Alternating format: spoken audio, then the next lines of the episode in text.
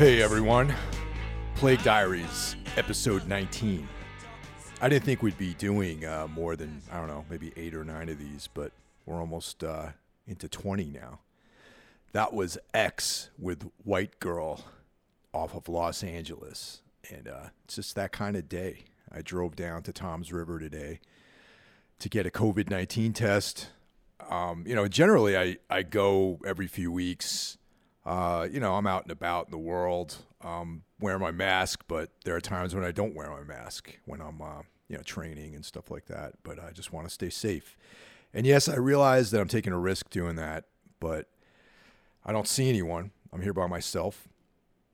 And, when I go see my family, I quarantine and I make sure that I get tested and all that jazz.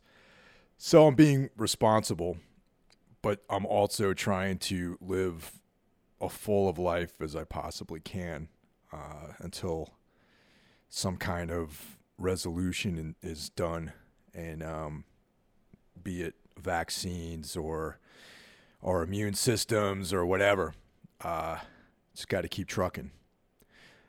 Now, another interesting thing is last week I spent 8 hours masked up in a room with complete strangers, taking an exam. And for those of you who know me personally, you know that for the better part of this year, I've been studying for the professional engineering exam for mechanical engineering in New York State. Had to get it rescheduled twice, and I finally took it on December 5th, Saturday, and I received a passing grade. And it's like a huge weight had been lifted off of my chest, and I feel pretty awesome. This is the first weekend that I've actually had time to myself to delve back into the things that I love, i.e. making music, reading, writing, watching fun movies, you know, and just getting into weird, interesting stuff every weekend of this entire year.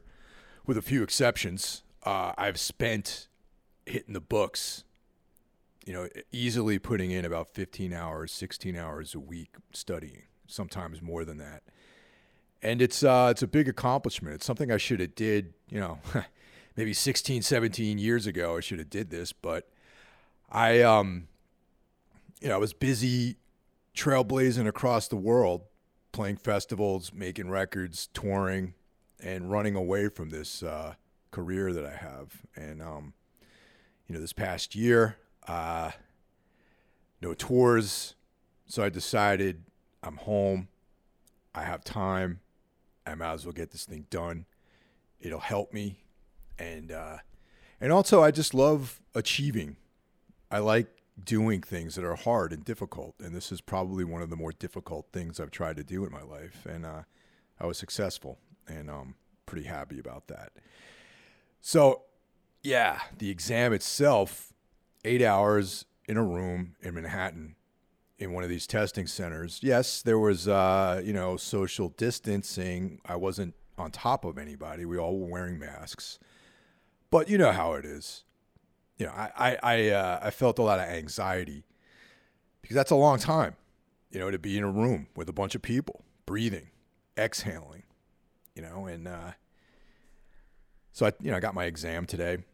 The local area baseline, Project Baseline site in Edison is all booked up. I couldn't get anything. So the nearest place that I was able to get this test was all the way down in Toms River, which is like, I don't know, maybe 50 miles from here in Ocean County. So, a nice little Sunday, man. It was a beautiful day out. It was warm. I drove down. You know, it took about an hour listening to some good music. I was rocking some evoking.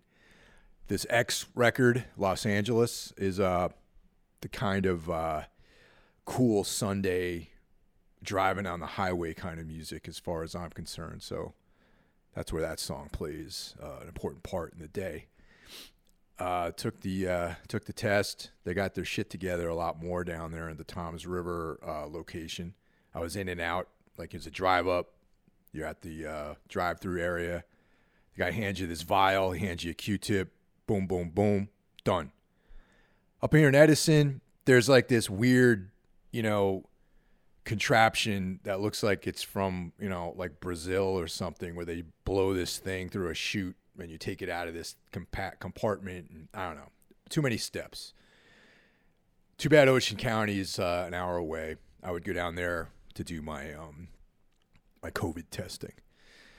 Right before Thanksgiving, I got one because I was going to see my family. And, you know, about a week before, I went to one of these because I couldn't get an appointment at Edison once again. I went out to one of these urgent care places. And, you know, after I got the test, I just quarantined myself. I stayed home. I didn't see anybody or do anything. I just stayed in the apartment. That was an experience because the place opened at 8 o'clock in the morning. I went out on a weekend. I think it was a Saturday. So I got there at like 6:45, and there was like 8 people ahead of me waiting online. They had like lawn chairs, and I was like, man, this is like heavy scene here. I thought I was going to be the first one in line, but, you know, next time I got to do this, I'm going to get there at like 6, you know, and I'm sure there maybe there'll be someone there before me, but for this upcoming Christmas holiday, I'm probably going to get there super early, maybe the Sunday before, give myself about five or six days of quarantine time, and try to get there at 6 as early as I can and try to be in and out. Even if you're first in line, it still takes you like an hour to do the thing, and I find that to be really inefficient. But yeah, these people are, hey man, you know, respect, man. Respect to all these health workers. You know, they're the ones in the front lines. They're the ones dealing with potentially sick people on a daily basis. And I should stop complaining, man. I really should. So I'm going to. I got all the time in the world to do this stuff. You know, I think it's important to get tested. And yeah, I don't know. I just I got ahead of myself there. But yeah, the PE exam. Done. Never got to think about it again. It will give me a nice little raise at my job. And, yeah, I don't know. It's just one of these things even when I wasn't doing this type of work, I've always thought that I should have actually done this thing just as an accomplishment in life. You know, it's like one of those things that you want to be able to do at least once, you know? And, yeah, I'm just really happy. I feel fortunate. Somehow I pulled it off, you know. So for this episode, got a couple questions. Many people have actually asked why no more Savage Gold Coffee. And, yeah, I mean, I miss doing it in a way. It just, back when we were doing a lot of touring around Grand Annihilation, that was kind of the indicator that it was going to be very, very difficult to keep up on this thing. So I just, I was putting a lot of time, a lot of effort, and there just wasn't the return that I needed. And eventually I just started looking at how as I was spending my time, how I was, you know, what I needed to do to keep things moving forward, how much personal resources of time, energy, and funding it was going to require to keep Savage Gold Coffee going forward. And I owed money to people, man. I owed money.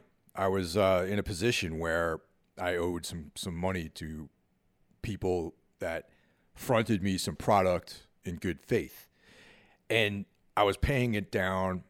Things got a little bit out of, you know, I mean, I'm making it, it's not as bad as it sounds. I wasn't like the mob was after me and people were like, you know, I was ducking guys like Tony Soprano or something like that. It was just, I like having a zero balance with everyone. I don't like carrying any kind of debt, you know, when it comes to friends and people I respect. And, so that was one sign that maybe Savage Gold Coffee was not something that I should pursue once I pay down this debt that I had. I think that I wanted to avoid being in a situation like that again. So I decided after much thought that at least for now, I'm going to have to shut it down. And maybe it'll come back. Maybe, maybe after things start progressing in other areas of my life, I'll be able to get some kind of investment from someone, a partner or something like that, to help me really launch this thing. And there was a lot of things I wanted to do. I mean, I remember there was, I was doing a lot of live sales. You know, that was a lot of fun. Going to these events, selling coffee, that was great. Like the Vitus flea market was a lot of fun, and I moved a lot of bags of coffee, sold a lot of cups of coffee too, and met people, got the word out, and it was really fun. But in a big way, it needed to be a lot more successful than it was to be more than just a hobby. And that's kind of like what I was trying to do. I was just spread too thin with everything, and that one unfortunately had to go. And one of the things I lament is that the cold press of the cold brew coffee was never really out there. Like I was able to cold brew a bunch of stuff and sell it to some custom made batches for people locally, but I was never able to get it out there in a bottled, mass-produced, form for people. And I think that, the dark roast that we had to this day is still probably one of my favorite coffees I've ever had. And that, as a cold brew, was, like, pretty mighty. And a lot of people dug it. But it just, I needed somebody with deep pockets, man, to invest, and get this thing distributed. And just couldn't do it on my own, and it's unfortunate. But it was a good time, good run. A lot of people enjoyed it. I enjoyed it. I was a big fan of it as well. I mean, I was all I drank when I was rocking and rolling with that. But maybe like I said, maybe down the line we'll go back to this. But I've been drinking Black Rifle Coffee. Some good friends recommended it. And, my buddy Jim, a guy who booked Tombs down in Florida, he's a veteran. He recommended that I check it out. And he also added that I'd be supporting a veteran-owned company. And I went ahead and did it. And I think that was really cool, man. I mean, I know, man, these days, over the last 4 years, everything seems to be really controversial. I mean, I know a lot of guys that were in the military. There's a group of guys, a lot of the dudes I know personally, like my closer friends, have similar politics to me. They're kind of left-leaning, but a lot of dudes from the military, a lot of vets are kind of right-wing, which is, I guess, at the end of the day, before the Donald Trump reign of terror, you can disagree with someone and be like, all right, this guy's views are a little bit right wing. I'm over here. But at the end of the day, I don't really give a fuck. You know what I mean? But now, if you have anything that might indicate that you're a Donald Trump supporter, suddenly you're this fascistic, evildoer. And unfortunately, a lot of these vet-owned companies, became fodder for that sort of mentality, which I think that regardless of political leanings, the veterans are probably one of the most exploited groups of people in this country. I mean, the government certainly doesn't take care of them. They come back from war, and we're at perpetual war right now. So all these guys are war vets. Sometimes they're blown up and they're not intact. They have like heavy-duty emotional issues that have to be dealt with, and by and large, the government has kind of turned their back on them, And a lot of I think that there should be a move to hire more vets too, If there's this move for diversity in our country, cultural diversity, whatever, sexual orientation. I also believe that you should try to hire more vets because these guys laid it on the line. They were out there. putting their life on the line for everyone. And if, regardless if you believe in the war or not, any of these wars, that's kind of not really the point. The point is that these guys made a sacrifice. And you can also look at them, even if you don't agree with the political reasoning behind going to war. They're part of like the fallout of this whole thing, so they should be taken care of. Anyway, I support Black Rifle Coffee. I don't know if I agree with all these guys politically, but I think it's a good thing that vets, everyone that works there is a vet. They're taking care of each other, and I support it. And their coffee is sick, and I'm all about it. I'm just going hard with it, man. There's like the murdered out dark roast. There's just black. Those are the two that I drink regularly. And they got some other special ones that I'm trying to try all of them, going through the whole batch and just checking it out. And yeah, so far so good, man. So that's that's the bottom line with Savage Gold, and that question's come up quite a bit, and I just wanted to address it. And, we'll see what happens down the line, like I said. Evan contacted me and shared the new single for his band Quell. And it's pretty damn good. And I urge you guys to go out there and check it out. Evan is originally from Northern Virginia, moved to California, ended up in Stockholm, Sweden. And based on the information that he sent me, I'm assuming that Quell is kind of a one-man project. And, it has that dark, icy black metal sound that I love, and probably a lot of you guys love. And I think it's the single's pretty cool. Apparently there was a bit of a hiatus with the band, and now it's returning back to form. And I back it.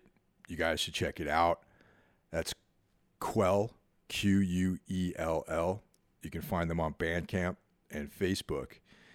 And yeah, it's pretty powerful stuff. And they have a new EP called Turning the Sun to Stone, and I back it. Another question that has come up, and I'm sorry I did not write the gentleman's name down. It could have come from a couple of different sources, and I am remiss on noting who actually sent this question in. And I've been under a lot of pressure, man, so you have to forgive me on this. It has to do with horror, and the kind of what types of horror I like. And this gentleman said that he prefers more reality-based horror fiction that has to do with like serial killers and and stuff like that. So I'm assuming Henry Portrait of a Serial Killer is probably something that's on this guy's radar. And I have to say that I personally am more of a fan of the supernatural elements in horror and cosmic horror. Though I do enjoy kind of the true crime, reality-based stuff that's out there as well. I mean, Henry Portrait of a Serial Killer is like a totally fucking powerful movie, man. And scary, based on Henry Lee Lucas and Otis Toole, two actual serial murderers. But I guess one of the things that I can use to describe my viewpoint on true crime and like horrific stuff and horror and all these things is use True Detective as kind of an example. The first season, okay. I'm sure many of you out there watched that when it was running live week by week. And there was a point where you weren't sure that at the end of this show, at the end of this season, if there was going to be a monster. At least I wasn't. I mean, and that's what kept me going. There was so much like arcane, esoteric stuff going on, and such incredibly horrible things were happening to people. And you were getting the feeling like you were questioning whether or not there was actually some kind of supernatural being that was involved in this thing, some demon or monster or whatever.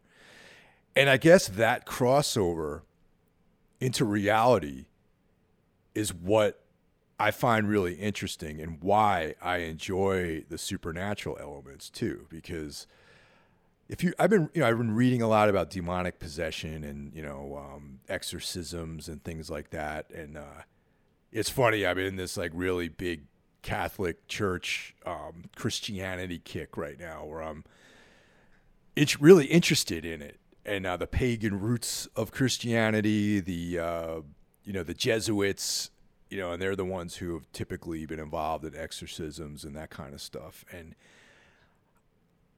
demonic possession, demons, and hell. You can kind of see these things in a couple different ways. I mean, obviously, there's the narrative that demons are actual entities that exist. They're physical beings that reside somewhere in another dimension, in some realm, or wherever.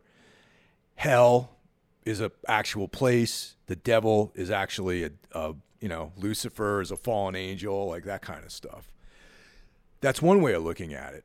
But then that's a literal sense, a literal way of seeing these things. There's an orthodoxy to that, train of thought. Or the symbolism of those things. I mean, demonic possession, letting demons into your life, could be drug addiction, could be the chaos that ensues from having bad relationships. And then the darkness that follows all those things could be demonic possession as well. So I have a very broad idea of how all this stuff works. And even my explorations into magic, with a K, magic, meditating on something with intention, visualization, like all that stuff, that's technically what magic is, not like pulling a rabbit out of a hat, and using symbols and rituals to focus your mind on certain things. And we would be surprised how often positive things happen when you do that. Now, I'm not saying that you're necessarily conjuring forces from beyond to do these things. Maybe you're focusing your own will, and that is what's actually manifesting. But the ritual, you have all these different talismans that you might use. You might invoke certain colors, certain, scents, symbols, incantations. That might only be focusing your will, and I'm also open to the fact that you actually may be focusing some kind of energy that exists outside of yourself to help you achieve these things. So I'm very open to this stuff. You know what I mean? And, whatever, people have their all their different ideas. I'm not as much of a materialist as I once was, like years ago. I was more of a cash and carry kind of guy, like back in the old days. But I don't know, things have happened to me over the years. I've experienced certain things that have broadened my mind a little bit. So anyway, back to horror. So yeah, I enjoy all kinds of stuff, man. I will watch pretty much anything, even if it's a really bad movie, if it has like some kind of horrific element to it. And I'll try it out. I'll give it more time than I would, say, a drama, just because there's an element of horror in it. And I definitely gravitate to the supernatural stuff, you know what I mean? And but yeah, I thought True Detective, I thought that first season was, it turned out to be a crime film, but there's all this like really esoteric stuff in there, which really kept my interest going. So yeah, that was I like it all, the serial killer stuff. And also think about a serial killer, to do those horrible things. There's a certain MO that these guys have, like there are certain upbringings and things like that. That combination of factors could also be the doorway of letting a demonic element into their subconscious, which causes them to do all this murder and evil things. I think that the ideas behind all this stuff isn't as literal sometimes as people play it up to be.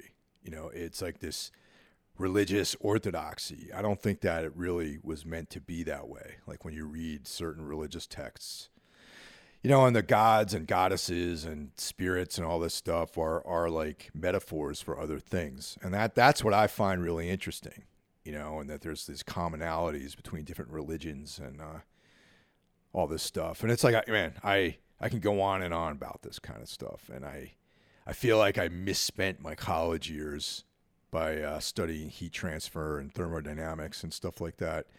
And I probably should have went into this kind of thing. You know, the roots of religion, you know, history, you know, Mesopotamia, like Samaria, studying Rome and Greece and Egypt and that kind of stuff. That would have been way, way more interesting to me. And I think I could have contributed a lot more to society had I actually pursued all that stuff.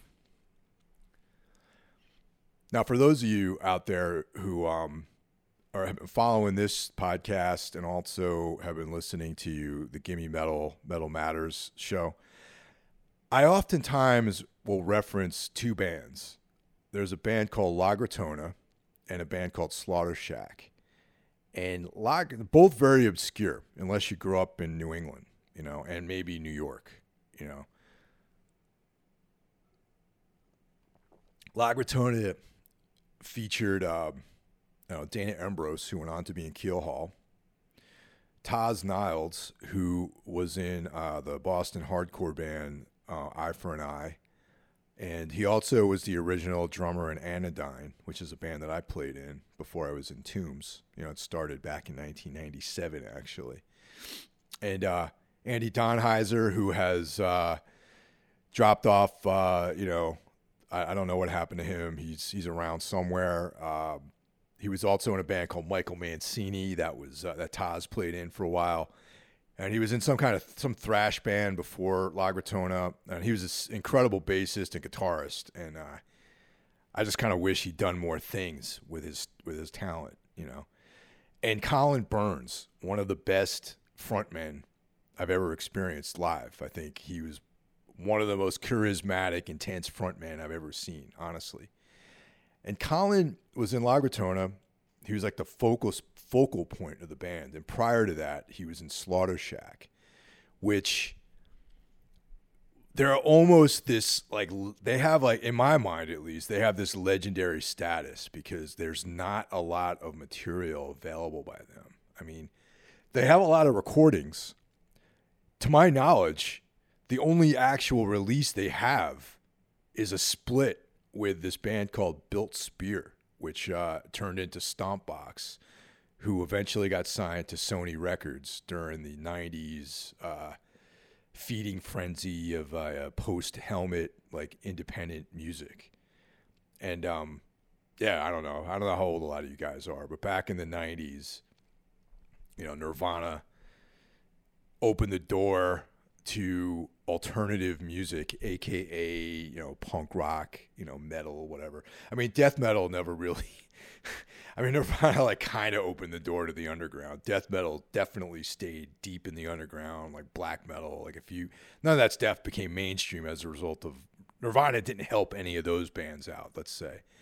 But stuff that had like a commercial vibe, I mean, you know, Helmet, I don't really see them in the beginning. I didn't see them as being very commercial, but yeah, you could see the appeal of Helmet. There's like a groove.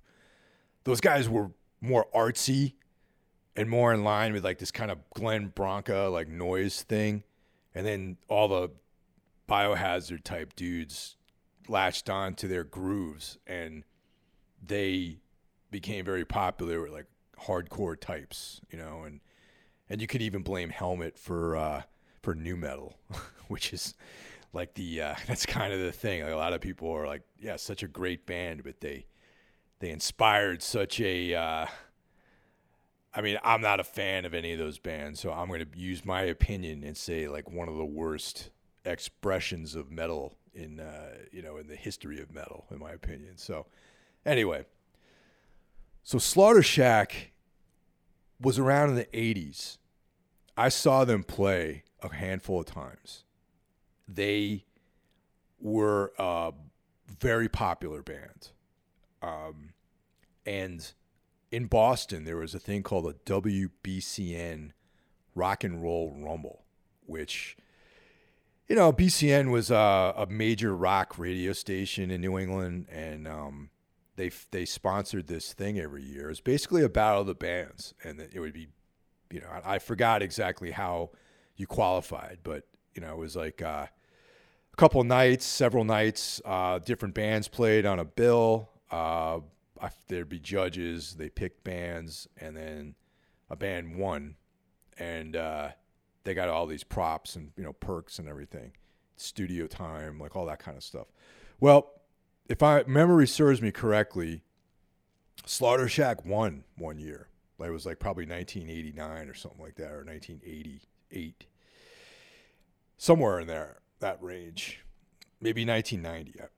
I don't know. It was a while ago. So there's also a thing called the curse of the WBCN Rock and Roll Rumble, where people who generally won that was the high point of their career, and nothing really happened for them later. So I don't know. They kind of disbanded shortly after the Rock and Roll Rumble, and I was around the time that I you know, graduated from college, and I was leaving town and all this stuff. And then a few years later, I moved back to Boston, and I was out at one of the infamous Tuesday night Bill's Bar rock nights, where every Tuesday night there'd be like a sick like lineup of local bands playing. It was definitely a cool thing, man. It was like a fun.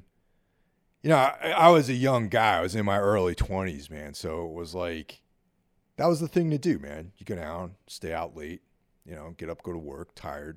It's Tuesday. And I saw this band, Suicide King. It wasn't even La Gritona. Suicide King was like the early version of La Gritona. And I'm like, wow, this is like pretty cool. It's like, and that guy looks so familiar. And then I heard his vocals. And it was Colin from Slaughter Shack, except that he looked totally different. Slaughter Shack had this kind of, you know, Danzig, like heavy metal kind of thing. Colin had like long hair. You know, he had like a very, you know, biker-ish, like Axl Rose kind of thing. You know, he was like one of the early dudes with tattoos, you know, sleeves. Not a lot of people had that back then. You know, I just remember his being this kind of shirtless, like long-haired guy with tattoos and this brutal fucking voice, you know. And the band was this, like, you know, mid-tempo metal, like Danzig, you know, Celtic Frost kind of thing. And I was like, yeah, this is awesome. You know, kind of like a little bit of a doom kind of thing. Not really doom, but, you know, they were slower. At the time, you got to remember in the 80s, thrash and speed metal, that was like the thing. So anything that wasn't thrash had, like, to me, was slow at that time. So anyway, this guy shows up on stage, Suicide King, two guitar players, bass players, you know, like doing some crazy bass lines, singer, short hair, Rollins looking, shorts, and just intense. And It kind of reminded me of like the Rollins band, and I was like, yeah, this is like exactly what I like. And turns out it's the same guy. Okay, Suicide King, for whatever reason, turns into La Gritona, and then I watched them. I think I tried to see them every single time they played locally, and you know, back then people weren't handing out record deals, so they were able to do, they had like a bunch of 7 inches and splits and demo tapes and things like that out. And, you know, they finally made an LP, and then the band broke up. And I was only a few years. They burned brightly for a very short period of time. I was introduced to Taz, and we started Anodyne, and, that's a whole other story. But years later, the entire La Gritona catalog was re-released by Tortuga Records, which Mark Thompson from Hydra Head fame, it was his personal record label. And I wrote some liner notes for it, and it's a great collection of music that was just maybe a few years ahead of the curve. I think that if La Gritona had come out maybe 3 or 4 years later, when Dead Guy was a thing, and Bloodlet and all those bands on Victory, well, not Victory Records, but those bands are on Victory, and that was able to attract enough people that liked hardcore music to check out something that was a little bit different. If La Gritona had been able to ride that wave, everyone would know who the fuck they were, because they were like a superior band to all those bands, in my opinion. And I love Dead Guy, but I like La Gritona better. They're just a little darker.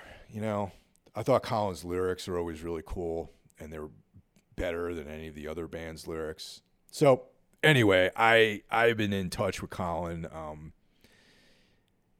just sharing texts over the last few days, and I asked him if he had the Suicide King demo, and because I had it, I went looking for it. I've been living here for 5, 6 months, 7 months, and I still haven't fully unpacked. I think that's a typical thing for people. I went through my cassettes, and I would have sworn that I had the Suicide King demo. I can see it. I know the songs, and I can visualize it, but it's not in my fucking collection now. I don't know what happened to it. It's gone. It's slipped away into the ether like so many other things. And there's a song called 21, which I just need to fucking hear it, man. So I hit up Colin. I was like, "Hey, by the way, do you have a digital version?" And I said, "Nah, I don't. I don't have. Either he doesn't have it digitally, or he doesn't even have the demo." And he's like, "Yeah, you might want to check with Taz about it, and because he's kind of the archivist of all this stuff, and he was working on some project to keep everything archived before all these analog cassette tapes disintegrate." So, I hit him up, and Colin did, before that, he did send me a bunch of cool stuff, like an interview with La Gritona, like a practice tape with 21, and the interview was cool. It was actually, it's that kind of stuff really fucking hits me hard sometimes, like when it's practice tapes too, like where you can hear people talking in the background, and then, it's like a weird portal into the past, and the same thing with these random interviews where it's the shit, it was it's like a weird echo of something that happened so long ago, and it takes you right back to that moment, and I get really, really, it's a real heavy feeling sometimes. So that was cool. And then Taz got back to me, and he's like, "You know what? I don't know. I don't know if I have it." So, but he says, "But in the meanwhile, check this out." And he sent me, part of this project he was doing to try to archive a bunch of stuff, and it was all this live recordings of different bands. There's Wrecking Crew, there's La Gritona, there's a bunch of hardcore stuff Bold. Live at TT the Bears, which I think that club doesn't exist anymore either. Stuff from the Rat, which doesn't exist, but the Rat was a super important venue in Boston, for independent music. And you can read all about the Rat. Maybe someone will make a documentary about it someday, And one of the things that Taz included on there was the Anodyne WJUL live set, which I don't even know if I have that. And what's important about that is that most people that might know about Anodyne, they probably are thinking about the lineup of the band, the three-piece lineup that had me and Josh and Joel, which, that was the lineup that did most of the stuff. We put out most of the rest. That was the lineup that was on the more well-known. Out of a band that was relatively unknown, the more well-known records were made by us three, we're the ones who went out and toured the hardest. We were out there. If you live in a different country or you live in a different coast than the East Coast, that's the version of the band that you saw. You know, there was, but the first lineup was a very, very good lineup. It was me on guitar. I really didn't do any singing, actually. El Nayor, who mostly these days was probably known for 27, a band that he does with his wife, Maria Christopher, and they're a fine band. He also played in a band called Spore, which back in the early 90s were like a legit band. They were on Tang Records. They toured a lot. They were pretty well known. And Spore was cool. They were like a very, very good band.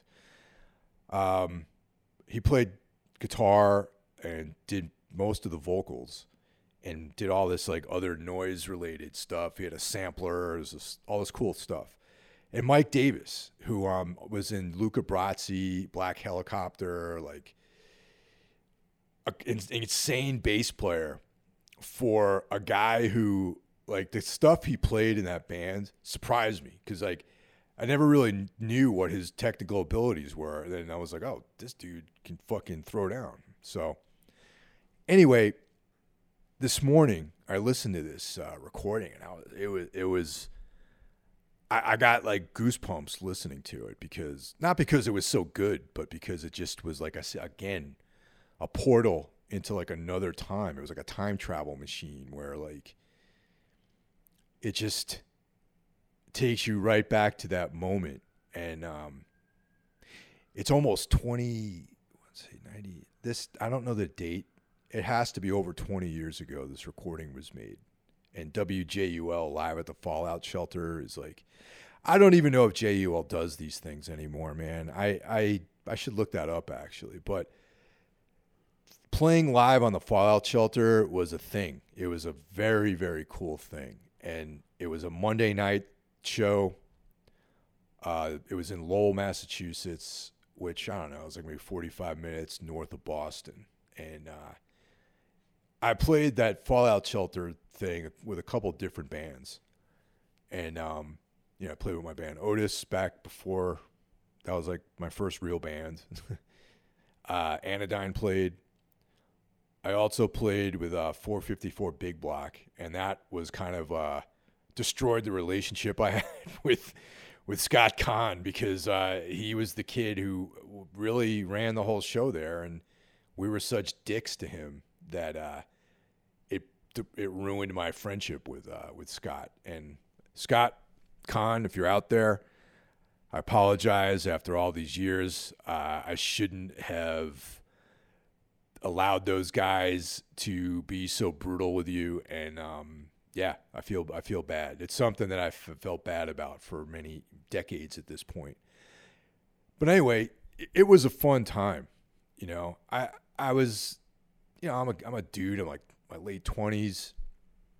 And, you know, all this kind of playing it live on the radio, having shit mic'd up and doing this stuff was like relatively new to me.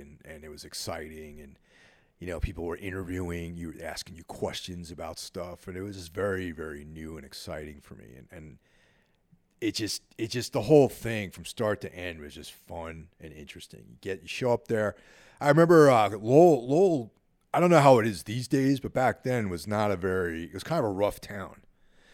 So I just remember the memories of going to this Dunkin' Donuts on the way in Lowell. Once you got off the highway, we would hit this Dunkin' Donuts. And I just remember like this real hard ass, like Puerto Rican chick was like working behind the counter with like, she had like some kind of gang, like neck tattoo and like, but she was like kind of hot too. You know what I mean? But I was afraid of her. I was terrified of her.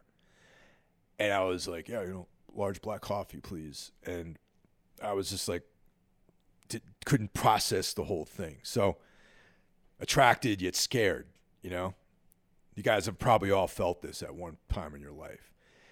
And then we would go to the studio. It was on the campus. And, you know, like, it's funny being like 27, you know, years old and college people generally are, 18 to 21.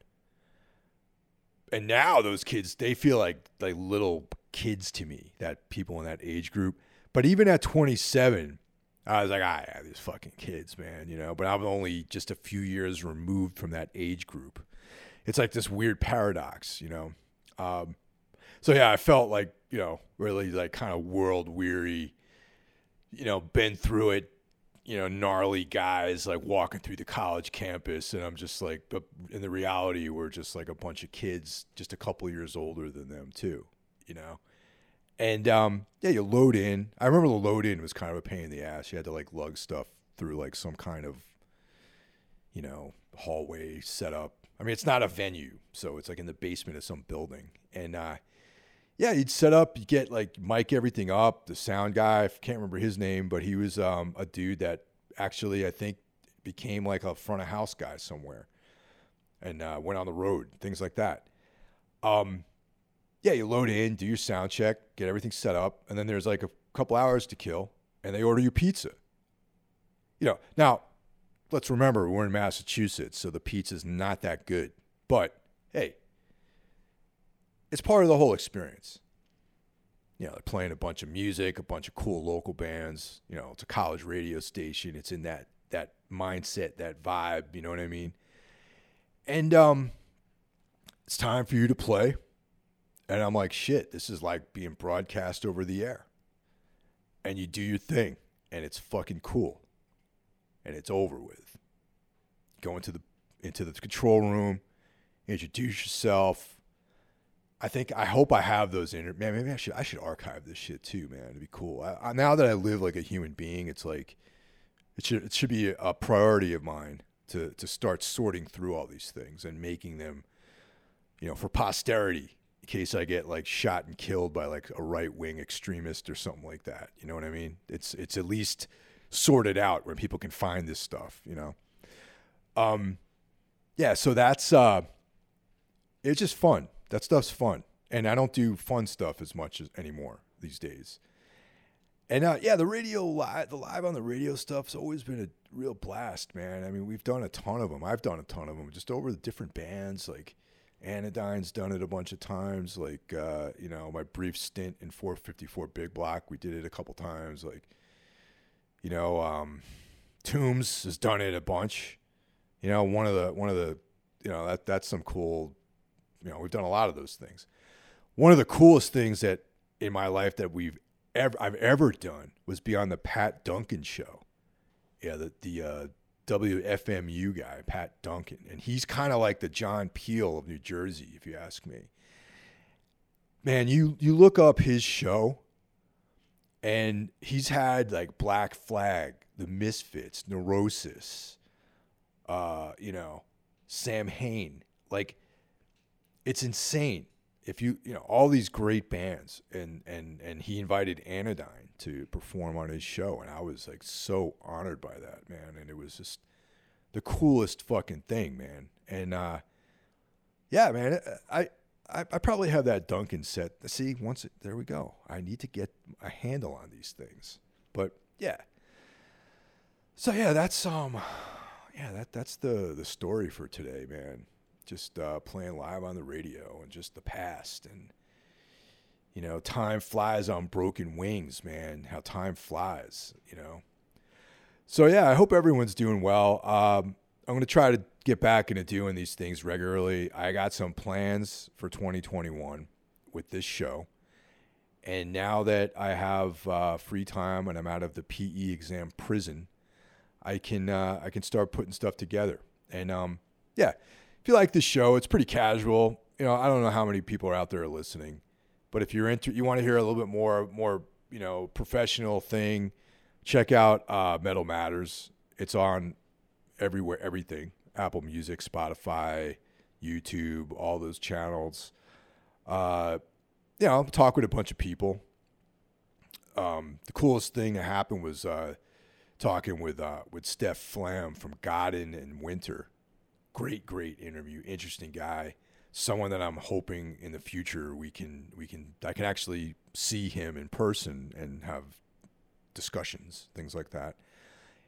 And yeah, there's a bunch of cool stuff going on. We're going on hiatus right now for the holidays, but the last episode's coming up on Tuesday, and that's the year finale of our top fives or whatever. And then we'll be back in January. And then if you like horror movies, there's Necromaniacs, which is a weekly show, and our year-end final 2020 is coming up on Thursday. And we're taking the rest of the month off like everyone else. And that'll be back in January. So that's it, man. And I'll catch you guys soon. And everyone be safe. Take care.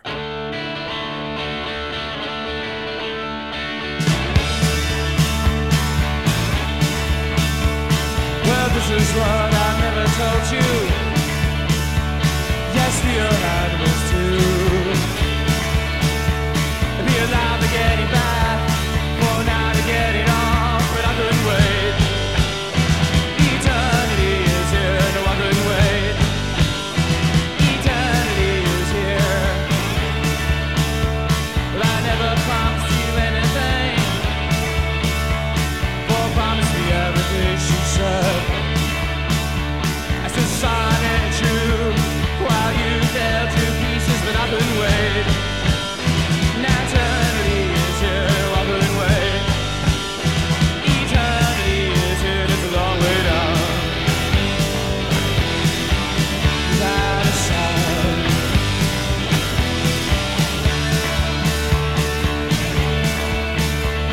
You know what I've always wanted you, and since the day the end of the world.